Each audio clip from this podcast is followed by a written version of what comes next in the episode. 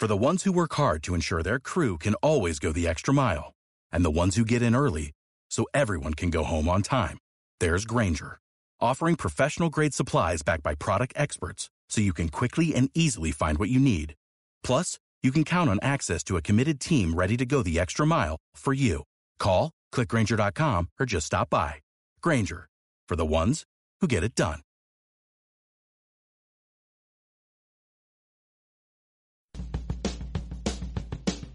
En marcha, un programa de actualidad polideportiva y universitaria, con Javier de la Rubia.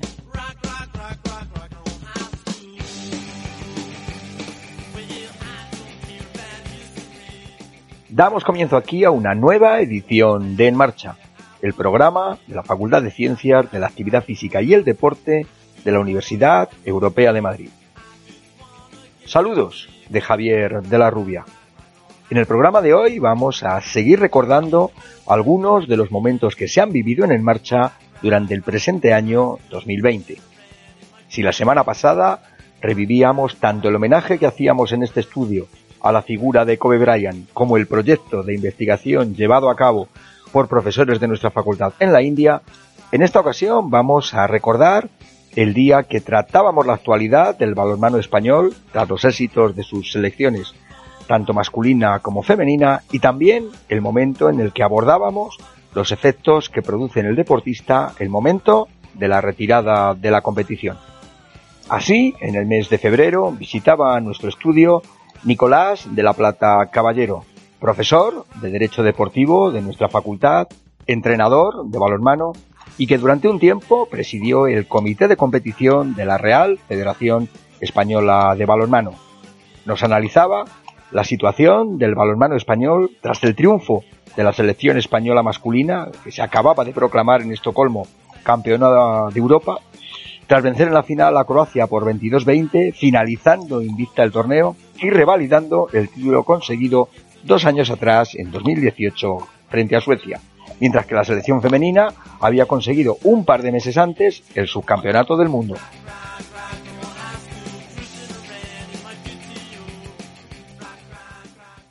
¿Cuáles crees que son las claves de este éxito del balonmano español, tanto en categoría masculina como en, en femenina?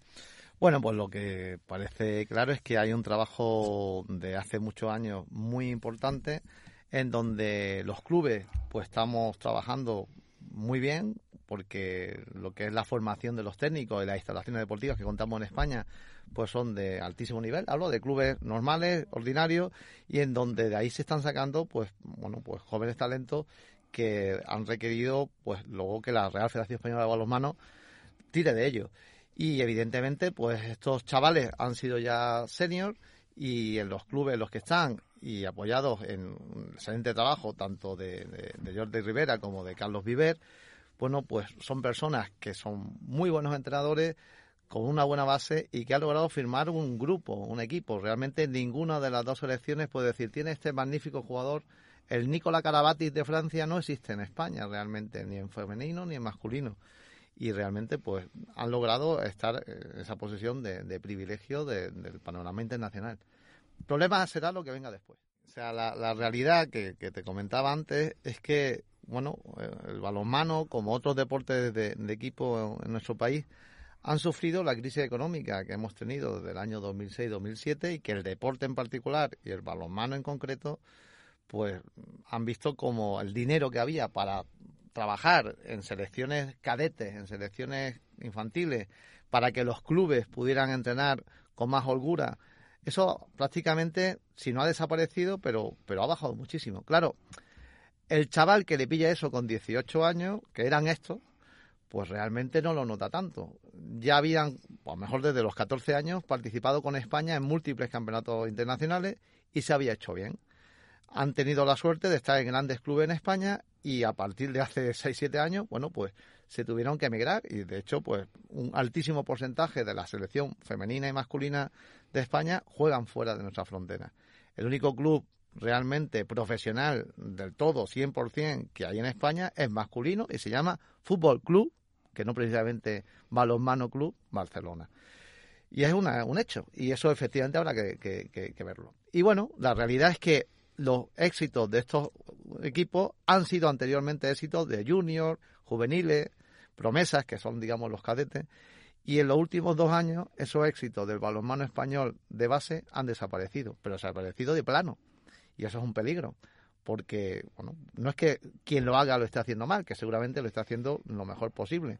Es que efectivamente pues se entrena peor, hay menos medios y al final, a nivel de alto nivel o de alto rendimiento, pues también ha habido un cuatro o cinco años en el que no había el dinero que era necesario.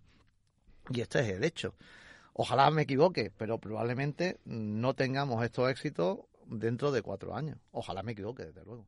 Yo tengo una teoría, una teoría que probablemente esté infundada, pero bueno, el deporte profesional que hay en España es el fútbol masculino, no hay ni uno solo más, ni uno solo más a nivel de equipo, ni el baloncesto masculino, yo creo que tampoco, es verdad. El baloncesto ACB, para mí, aunque técnicamente jurídicamente, que lo hablaremos, es profesional, ha sido una mentira, una mentira basada en que había un apoyo público, porque era simpático el baloncesto, porque se había logrado, o sea, una imagen, apoyado en patrocinadores que en muchos casos eran cajas de ahorros. Como saben nuestros escuchantes, las cajas de ahorros eran organizaciones que, por cierto, han quebrado prácticamente todas y que estaban basadas en, ideas políticas y que, bueno, pues el Unicaja Baloncesto, el Cajasol en Sevilla, el, el Caixa Cataluña con el Manresa, es decir, ha habido múltiples eh, entidades que patrocinaban de un modo importante el baloncesto y en cambio el balonmano no. Y el dato objetivo no existía. Bueno, pues que había logrado unos éxitos con la selección desde el año 82 en los Juegos Olímpicos. Bueno, y sí que es verdad que esa fama, bueno, estaba. Y fue un punto de inflexión en donde, tal vez tú sí que lo recuerdes, hubo un año en el que el estudio estadio fue de baloncesto, porque no tenía los derechos de televisión española para retransmitir fútbol y, bueno, pues se volcó la cadena pública, que en aquellos tiempos era la, más relevante, muchísimo en el baloncesto masculino y, bueno, no tenía fútbol. Y realmente yo creo que ahí es unido a los éxitos de la selección española antigua y desde luego la maravillosa año que, que, está viviendo el baloncesto, pues ha hecho que ese segundo deporte mm, sea ese y desde luego el balonmano, pues esa idea no la ha aprovechado. Seguro que por culpa de los que somos del balonmano porque no hemos sabido unirnos suficientemente, porque no hemos sabido aliarnos a clubes de fútbol que el único que ha estado en ese ámbito ha sido Barcelona y porque lo que había, que era Atlético Madrid, maravilloso equipo, liderado por Juan de Dios Román, pues desapareció y no ha habido realmente un relevo. Y luego, pues porque los dirigentes que, hemos tenido, tanto a nivel de, de, patronal como a nivel de federación, pues no han tenido la, la capacidad para subir un escalón y ser aún más grande o, mirar a, lo grande. Es un ejemplo evidente. Tener un deporte que era campeón de la Champions del balonmano prácticamente continuadamente con el balonmano Ciudad Real y el Barcelona y tener a un personaje que ahora mismo está totalmente denigrado, pero que era un maravilloso personaje de hace 15 años, un tal Iñaki Urdangarín Diabert, que era fantástico jugador, ha sido, era un fantástico jugador era miembro de la Casa Real y hasta ese momento dado no era un delincuente. Oiga, pues si con eso tú no logras mm, mm, resaltar y lograr que en los colegios haya más balonmano, etcétera, también es verdad que hace falta 14 personas para jugar balonmano y a baloncesto hacen falta 10. Al fútbol sala, en casa, entre 6 personas ya pueden jugar. O sea, sí que es un deporte muy completo, maravilloso, pues yo creo que quien lo practica lo ama hasta el final, pero que requiere un trato un poquito con más acción por las propias características del deporte. Hmm. Bueno, ahora, ahora mismo balonmano se ha entregado en las manos de, la Liga Sport, que, es una magnífica iniciativa de, la Liga de Fútbol, pero que al final mm, yo no he visto ni un solo partido a través de ahí. Esa es la realidad, lo tengo gratis, igual que tú, porque, porque a través de una plataforma de UTT, dentro de, una OTT, dentro de, Internet, lo puedes ver. Pero tienes que hacer ese esfuerzo, digamos, de atrás, sobre todo para los que tenemos más de 40 años, ¿no? Y realmente eh, en Teledeporte se retransmite balonmano femenino, en Teledeporte se retransmite puntualmente Champions, algún partido de, Fútbol Club Barcelona, pero realmente lo sencillo está haciendo ver, y, y, eso sí que está teniendo buenas audiencias, pues a España, a estas selecciones españolas. Ten en cuenta que hemos sido subcampeones del mundo femenino, que es que Anteriormente hemos sido medalla de bronce en los Juegos Olímpicos, por ejemplo, también con el equipo femenino. Y este equipo masculino, que es maravilloso y como tú bien has dicho, en el Campeonato de Europa ha tenido éxito, el Campeonato del Mundo ha tenido éxito, Y sí que es verdad que tiene una espinita clavada, que era que no se clasificó a los anteriores Juegos Olímpicos en Río, y ahora, por suerte, pues están en una magnífica posición y ya están clasificados, ¿no? Entonces, bueno, todo esto hay que aprovecharlo. La realidad es que hoy la Federación Española de Balonmano está trabajando bien. La marca, los hispanos, la marca guerrera, es una marca y realmente yo creo que, ha sido un maravilloso acierto del Departamento de Comunicación liderado por Javi Fernández, que, que es un profesional de los pies a la cabeza. Pero claro, hace falta más inversión probablemente y lograr unir la ilusión que transmite el balonmano a las grandes casas patrocinadoras. Eh, Iberdrola está en el mundo femenino, pues porque está en general en el deporte femenino, pero no es algo exclusivo del balonmano. Y sí que es verdad que, la Liga Sobal, que no es fácil gestionarla y que, y que, bueno, ahora mismo tiene un pequeño enfrentamiento. Ha habido dos candidatos a la presidencia y han empatado en, la votación. Va a haber unas nuevas elecciones. Bueno, pues le cuesta trabajo el, ser tan potente como está pasando con ACB y sobre todo con la Liga de Fútbol. España Croacia con los siete jugadores, ¿no? Sí. Eh, ¿Qué opinas de esta regla? Mm, a mí no me gusta, en principio, ¿vale? Es una, una acción táctica que, que se está aplicando y que realmente no, yo creo que no aporta nada, absolutamente nada al balonmano actual. Más bien lo desvirtúa. ¿Por qué? Pues porque al final la idea es muy peculiar del balonmano que si tú cometes una sanción disciplinaria de cierta gravedad, se te excluye únicamente dos minutos de un total de 60 que se está jugando.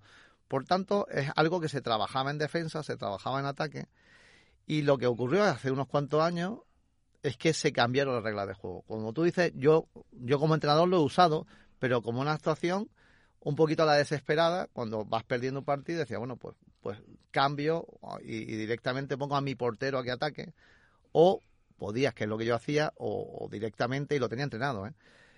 Pero en este caso, en balonmano hasta, este, hasta ese momento el portero tenía que tener una identificación diferente en el color de la camiseta respecto al resto de compañeros. El gran cambio, que parece una tontería, es que el portero no tiene por qué tener ya un color diferente. De tal modo que el cambio jugador de campo por portero ahora es mucho más sencillo. No hay que cambiarse la camiseta. Y por tanto, un jugador de ataque puede luego volver a ser portero si quiere o, hacer ese cambio. Entonces, la regla al final está implicando que se ataque con seis jugadores y el portero defienda o que directamente siempre puede estar atacando con eso, aunque esté en inferioridad. Y entonces, pues realmente eso implica que pueda haber un gol directo como ocurrió en España. Croacia, efectivamente, llevaba razón y perdón, eh, arriesgó porque tenía que arriesgar, porque iba perdiendo, y España, pues la verdad que lo hizo francamente bien, en general y en ese tema en particular, con un extremo zurdo que tiene el Fútbol Club Barcelona, que clavó todo. yo, como te dije, aprovechando, soy profesor de Derecho del Deporte, aunque efectivamente soy técnico deportivo superior de balonmano, hay un tema de balonmano que es llamativo y que me gustaría tocar. Ha sido este pasado fin de semana en la Liga Sobal, por tanto ha sido muy notorio, ha habido lo que se denomina un gol fantasma. Y bueno, una jugada curiosa porque había el partido es el partido Cangas contra el Balonmano Guadalajara, Cangas del Morrazo contra el Balonmano Guadalajara. Terminó ganando el, equipo local 24-23 por un solo gol y en los últimos minutos iba el resultado 20-21, perdía el equipo local. Con ese resultado mete un gol el equipo del Cangas y por tanto era empate a 21. Ese gol parece que sube al marcador. Y hay una lesión en ese instante, se para el juego durante más de un minuto y al arrancar y sacar de centro se sube un segundo gol al marcador. Es decir, se pasa del 20-21 al 22-21. Nadie dice nada, pero cuando el Kanga sube el gol 23, la gente, los anotadores, que se han dado cuenta del error, parece, no lo suben y dice, no, no, le están explicando al, al banquillo del Canga, mira, que nos hemos equivocado, que, no hemos subido el gol, y en vez de echarlo para atrás, lo que hacemos es no sumarnos. Se para el partido, hay mucho jaleo, mucho conflicto, los Cangas siguen reclamando que no, que eso no puede ser, y los árbitros hablan con la mesa, y finalmente sube el gol 23.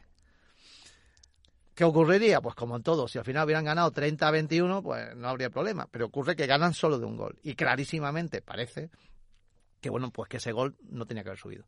Entonces, bueno, el Comité Nacional de Competición, que como tú dices, yo tuve el honor de presidir en época de Juan de Dios Román de presidente, pues, pues tiene que intervenir. Lo que ha hecho ahora mismo es abrir un plazo de alegaciones, que es lo lógico, para hacer un, expediente de información reservada en el que las dos partes, los árbitros, los anotadores, el delegado de mesa, bueno, pues expliquen y aporten las pruebas que estimen necesarias. Hay, vídeos, ¿no? Hay vídeos, el vídeo que yo he visto por lo menos aparece un resultado, pero el resultado, digamos, digital, es de, es de la plataforma que da el partido. del partido, ¿no? Pero probablemente se aparece que por, la reacción de todo el mundo que, que, coincide con lo que estaba pasando, ¿no? Y de hecho la mesa se ve como que como que reconoce que se había equivocado en un momento dado. Claro, ahí la difusión es que la mesa lo reconoce, pero luego al final, pues por lo que sea, dan el gol. Ese lo que sea, no lo sé. Yo, estando de presidente del Comité Nacional de Competición, en una ocasión que fue polémico, pero yo creía así, aplicando los criterios disciplinarios de los propios árbitros, modificamos un resultado y ordenamos retrotraer al minuto en el que se había infligido una sanción disciplinaria. Fue una acción en la que los árbitros excluyeron a un jugador, ese jugador no tenía que jugar, obviamente, y de repente sale como un espontáneo y corta un pase de contraataque, por lo que era una clarísima ocasión de gol del equipo rival. No solamente lo corta, por tanto, un gol que evita, sino que da él el pase de contraataque a su compañero, que mete el gol y ganan el partido por un gol. Entonces, nosotros no rearbitramos el partido, cosa que no debe hacer un comité de competición, sino que decidimos, a la vista de los hechos, que la sanción disciplinaria que habían adoptado los árbitros no se había cumplido. Y ordenamos volver a empezar desde ese momento ese resultado. Yo entiendo, si mi opinión sería que, visto ese hecho, debería de comenzarse el partido desde el instante en que ese segundo gol sube indebidamente, porque efectivamente no es decir, te quito un gol, porque el otro equipo ha podido jugar también viendo la diferencia, claro. Entonces yo entiendo que la solución sería esa, pero bueno, habrá que ver que el comité, que, para eso está, evidentemente. Las reglas de juego de balonmano marcan que, lo, que los goles lo, lo, marcan los dos árbitros, y los árbitros tienen la obligación de marcar en una cartulina individual los goles. Entonces, los dos deberían de coincidir el resultado. En paralelo, en cualquier competición de cierto nivel, y desde luego en la máxima, que es la Soval, hay una mesa de notarios cronometrados que a su vez son árbitros y que son los, los que primeros responsables de que eso vaya bien. En caso de alguna disintonía, pues para eso está la consulta con, con la pareja colegial. Y bueno, pues, pues parece que había un error, pero claro, solo lo parece, tampoco lo podemos saber a, a 100%. Y como tú dices, con los medios tecnológicos que hay, pues lo lógico sería que, que este vídeo que hemos visto todos los españoles que han querido asomarse, pues de modo instantáneo los árbitros lo pudieran haber corregido. Además, repito, no al final, sino en, ese momento dado. La realidad es que cuando sube el segundo gol, ese de 20-21 pasan a 22-21, no se ve a nadie que proteste. De hecho, quien protesta es el, el, equipo que había sido beneficiado, porque no le habían subido el gol 23. O sea, y eso es también un error muy grave, en mi opinión, del delegado de equipo del balonmano Guadalajara, que tiene que estar controlando eso. Digamos. Un placer estar en En Marcha y muchísimas gracias por tu trabajo dentro de la facultad. Muchísimas gracias, Nicolás. En Marcha, en Europea Radio.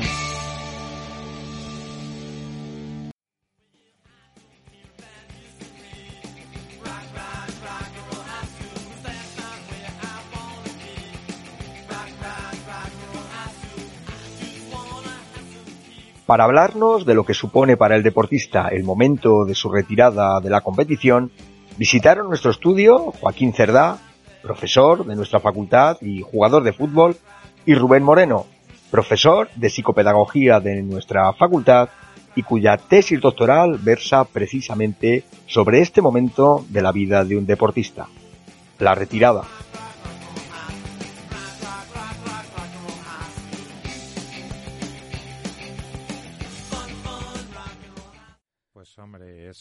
Es importante eh, matizar que no es lo mismo una retirada normativa que no normativa. ¿no? La normativa viene a decir un poco que, bueno, has cumplido tu ciclo, tienes treinta y, tantos años, los que sea, depende del deporte. Y más o menos te ha dado tiempo a prepararte, a ir concienciándote, a ir, en la medida de lo posible, buscando una vía, una salida profesional frente a las normativas que generalmente las más conocidas son las lesiones, en donde tú no te esperas retirarte y evidentemente ahí el abismo que se abre ante ti es, eh, es inmenso y parece ser que los deportistas lo pasan bastante, bastante, bastante peor. Sí, eh, en mi caso, pues bueno, yo obviamente no, no veía la retirada cerca, obviamente por edad sí, pero pero bueno, al final cuando te encuentras bien físicamente y, estás jugando a buen nivel, pues aunque sepas que te queda uno o dos años, realmente lo, lo, ves lo ves muy lejos, aunque, aunque sea poco tiempo. Y yo lo veía muy lejos, yo todo el proceso lo veía muy lejos y, bueno, yo creo que eh, lo que ha dicho Rubén antes, esa, esa sensación de, de ir viviendo tus, tus últimos momentos de manera consciente, saber que son tus últimos, tu último mes de competición, tu último mes de partido. Yo creo que eso te, te ayuda a aceptar un poco el, abandono. ¿no? En, en, mi caso vino todo todo de golpe eh, y bueno, yo la suerte que tengo es que de manera paralela tenía mi, mi parte profesional, mi, mi trabajo y, y, todo, todo eso que, que, hace que bueno pues al final puedas evadirte de, de pensar en, en, esos momentos y centrarte en, eh, a ver, la, la, psicología realmente trata cada caso de manera individual, ¿no? Es decir, cada deportista aquí lo puede ver de una manera eh, o de otra. Pero sin duda, el, bueno, puedes hacer un, un ritual, ¿no? Por ejemplo, el tenista de Javea... Eh, David Ferrer. David Ferrer, ¿no? Que ha podido retirarse cada vez que jugaba un torneo dejaba un pañuelo, ¿no? Pues hacías como su pequeño ritual y bueno, es una forma en donde eh, tiene la sensación de que ha cerrado muy bien un ciclo, ¿no? Entonces eso eh, siempre, siempre te, te, va a ayudar, ¿vale? De la otra manera, de una manera, a ver, el caso de Joaquín, yo lo conozco personalmente y, a ver, es no es tan complicado porque básicamente coincide, pero sí es verdad que es lo que dice él, ¿no? Que ha llegado un momento en el que él a lo mejor tiene pensado jugar uno o dos años más y aunque sea uno o dos años más que desde fuera tú no puedes decir bueno pues por un año más tampoco pasa nada no sí pero él su vivencia es de yo quería seguir jugando o no me ha dado tiempo, ¿no? A... Es como si te dejo una novia si, y, y, no te lo ves venir, ¿no? Si, si, si, te lo vas viendo venir, dices, bueno, vale, pues me, me, fastidia, pero más pero o menos, pero bueno. Pero si no, si crees que todo está bien y de repente te dice, oye, mira, que te dejo, dices, ahí va, te quedas como en un vacío, ¿no? Existencial. De hecho, en relación a eso, pues yo ¿Te ha dejado hasta, ahora, ah, por suerte no. Pero bueno, ahora mismo todavía estoy en, en, ese proceso en el que me gustaría poder eh, volver a jugar, aunque sea en una categoría baja, para bueno, pues para poder, como, como hemos dicho, tener otro gusto, ¿no? Otro gusto de despedida. Al final por suerte o por desgracia, lo que te suele quedar en la mente es lo último vivido y mis últimas cosas vividas han sido muy desagradables, han sido muy dolorosas, han sido muy frustrantes y a mí me gustaría, eh, pues, que pues lo que te digo, ¿no? Ese ritual de David Ferrer, pues también encontrarlo. En, en mi caso, ese ritual sería siempre positivo porque porque bueno, al final eso es algo que ha, ha habido conmigo de, desde pequeño, el, hacer deporte, el jugar al fútbol y, la verdad que a mí me dan ganas de, bueno, yo veo homenajes que le hacían en cada torneo y, y bueno, tener mi propio homenaje, aunque sea a nivel individual, personal, pues pues yo creo que me haría despedirme como más en paz, ¿no? De, de cómo ha podido ser actualmente.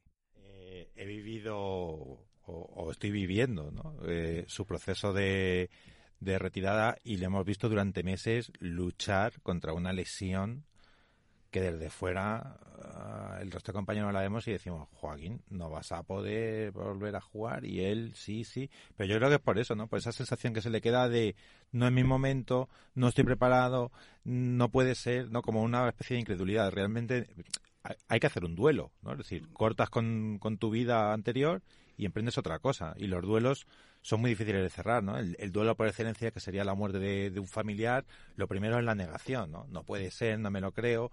Y Joaquín, eh, espero que no te importe que estemos... Para nada. Vale, vale. Eh, un poco la, sensación, la sensación que yo he tenido, soy su amigo, pero luego hay una parte de psicólogo que también le ve, la sensación que yo he tenido un poco es la de decir, se niega a aceptar lo que desde fuera a lo mejor el resto podemos ver con, con más facilidad, ¿no? Quiere decir, Joaquín, lo que tienes es mmm, complicado y tienes una edad que ya no te va a permitir a ver, yo no es tanto por porque lo niegue. Yo sé cómo estoy, sé eh, pues cómo ha venido todo y... Pero te ha revelado y lo que, todo lo vivido por haber. Sí, te estaba como un gato panza arriba. Y todo lo que he sufrido por, por esto y... Y bueno, yo lo único que se me queda es lo que te digo, pues como habéis dicho, me gusta, pues cuando se va un amigo de viaje, eh, al final nos gusta darle un abrazo uh -huh. y decirle hasta luego.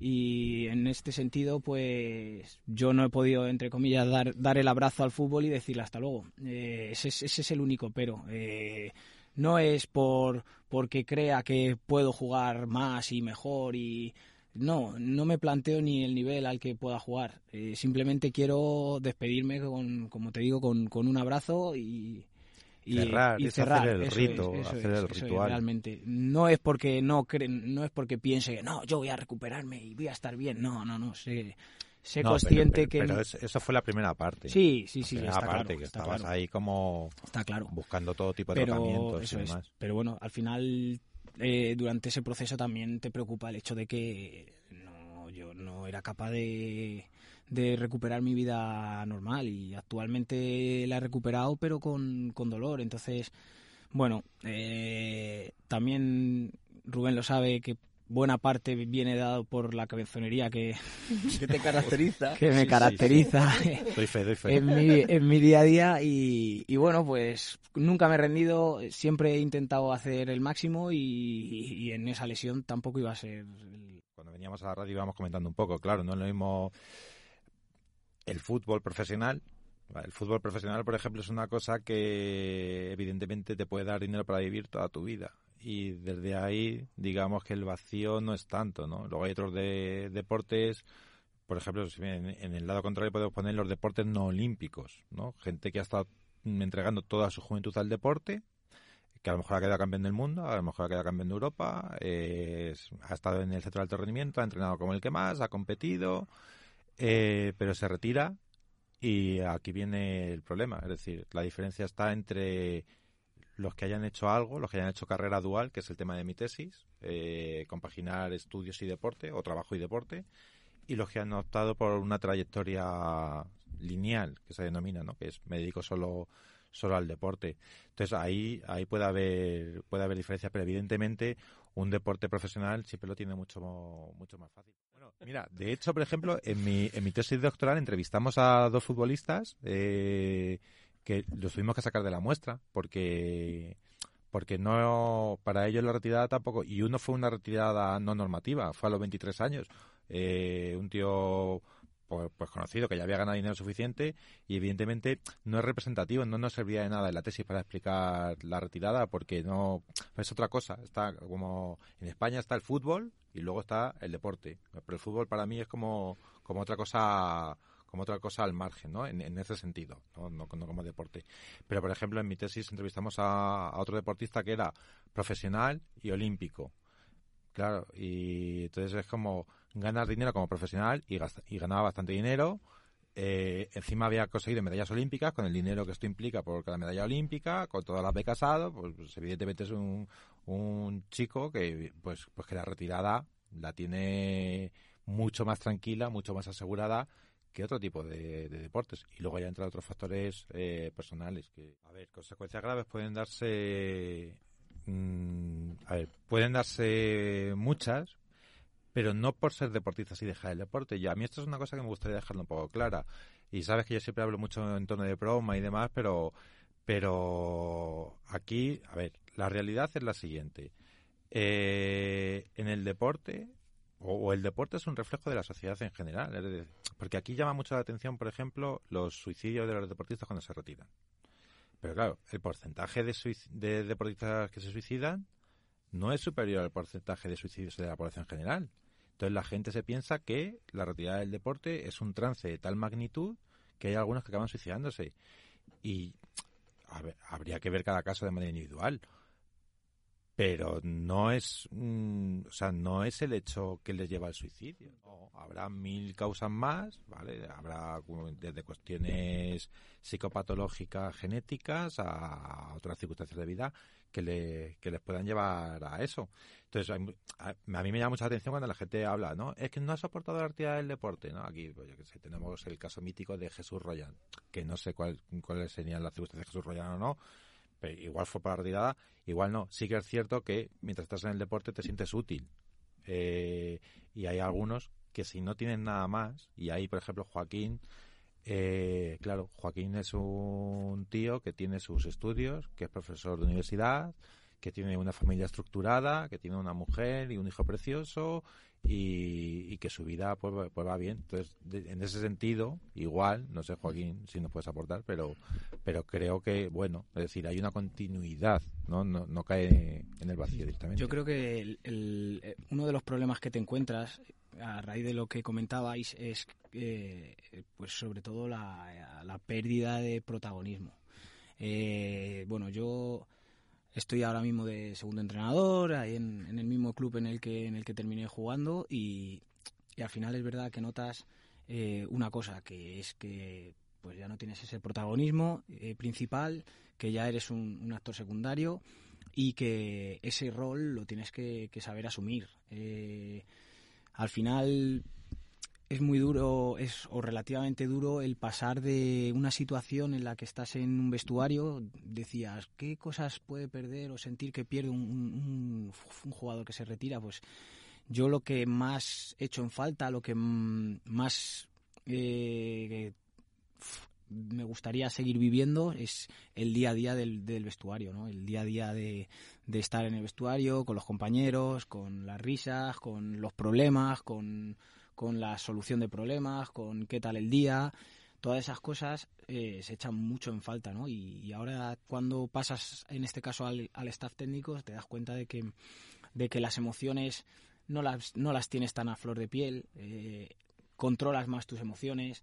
Yo era un jugador muy muy muy caliente, muy de, muy guerrero, muy peleón y, y te das cuenta de que bueno pues que esa agresividad o esa, esa forma de, ser que en ocasiones en el fútbol me pasaba me, jugaba malas pasadas y, esas cosas pues que ahora de entrenador no, no me pasa porque ya vives el deporte de una manera más tranquila y como te digo en, en un en un segundo lugar, ¿no? Otra cosa también que se echa mucho en falta y que te, sorprende es los fines de semana, ¿no? Al final llega el, partido el, domingo y llegas a, pues yo qué sé, si el equipo está citado a las 3 de la tarde, pues tienes que llegar a las dos y media, colocar los conos del calentamiento, eh, preparar el balón parado, eh, preparar la suplementación de, los jugadores, las bebidas isotónicas, eh, los petos, los balones, los tal, preparas todo calienta, le diriges tienes que dirigir el calentamiento, todas esas cosas.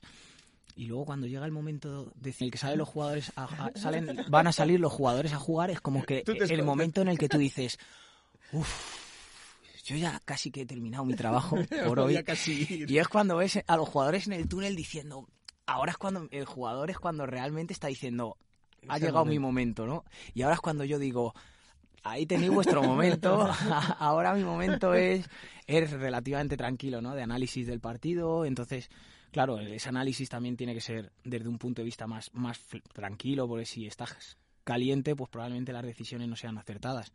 Entonces, todo ese tipo de cosas te das cuenta de que, de que cambian totalmente y, y en el caso, pues mía, pues es verdad que, bueno, lo, lo, he sabido llevar porque me he encontrado con, con otro rol, ¿no? Pero pero es verdad que pasas a un, a un segundo a un segundo lugar y si encima no eres capaz de reengancharte a un cuerpo técnico como ha sido mi caso pues no es que pases a un segundo lugar no sino que, entre comillas te haces invisible ¿no? sí pero en tu caso perdón Javier pero en tu caso Joaquín aunque no estuviese reenganchando un cuerpo técnico a ver podrías haber echado de menos el fútbol y tal pero que tienes otra vida Sí, sí, sí, sí, eso está claro. Es profesor de la universidad, lleva muchos años dando clase. Eso está claro. El grupo que tenemos en la facultad, además, nosotros tenemos la suerte que nos llevamos todos, o sea, el claustro no, llevamos todo el mundo muy bien. Bueno, con el que tengo enfrente no tanto.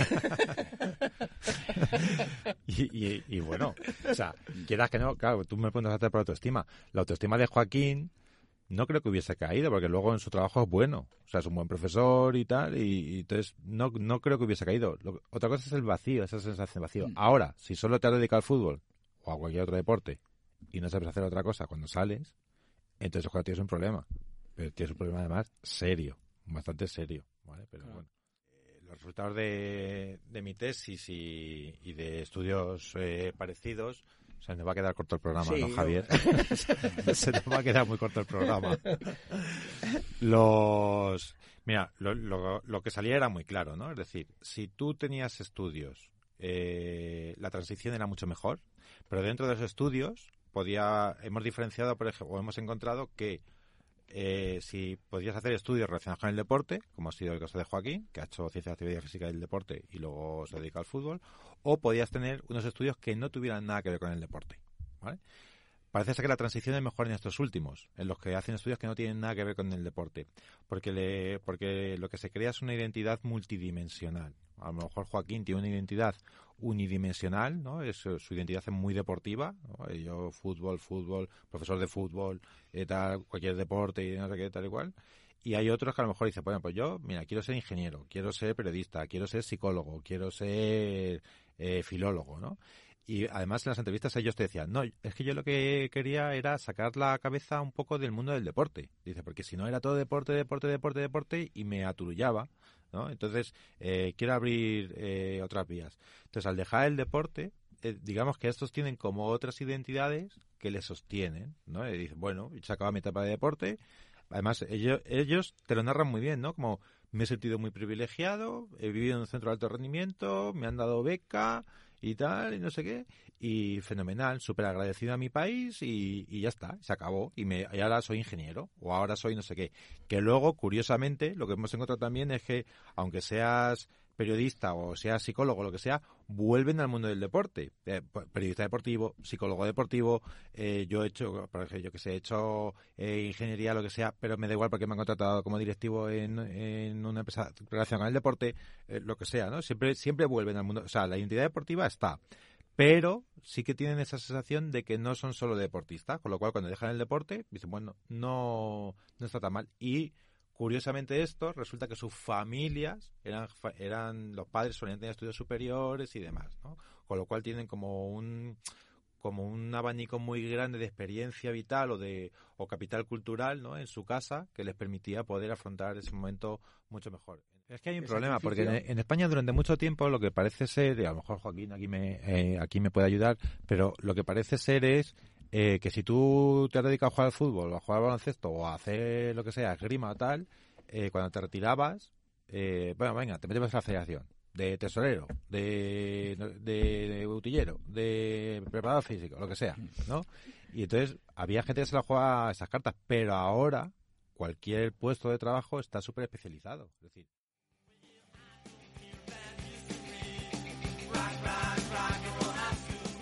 Esto fue en marcha por hoy. Con el resumen de lo que fueron estos dos programas, vamos a poner punto y final en este 2020. Esperamos volver a reencontrarnos con todos ustedes con la llegada del nuevo año, con nuevos temas, nuevas propuestas y nuevos invitados que deseamos sean de su agrado y de su interés. Gracias como siempre por la atención que nos prestan. Con Miguel Ángel Vázquez en el control de realización, se despide de todos ustedes Javier de la Rubia.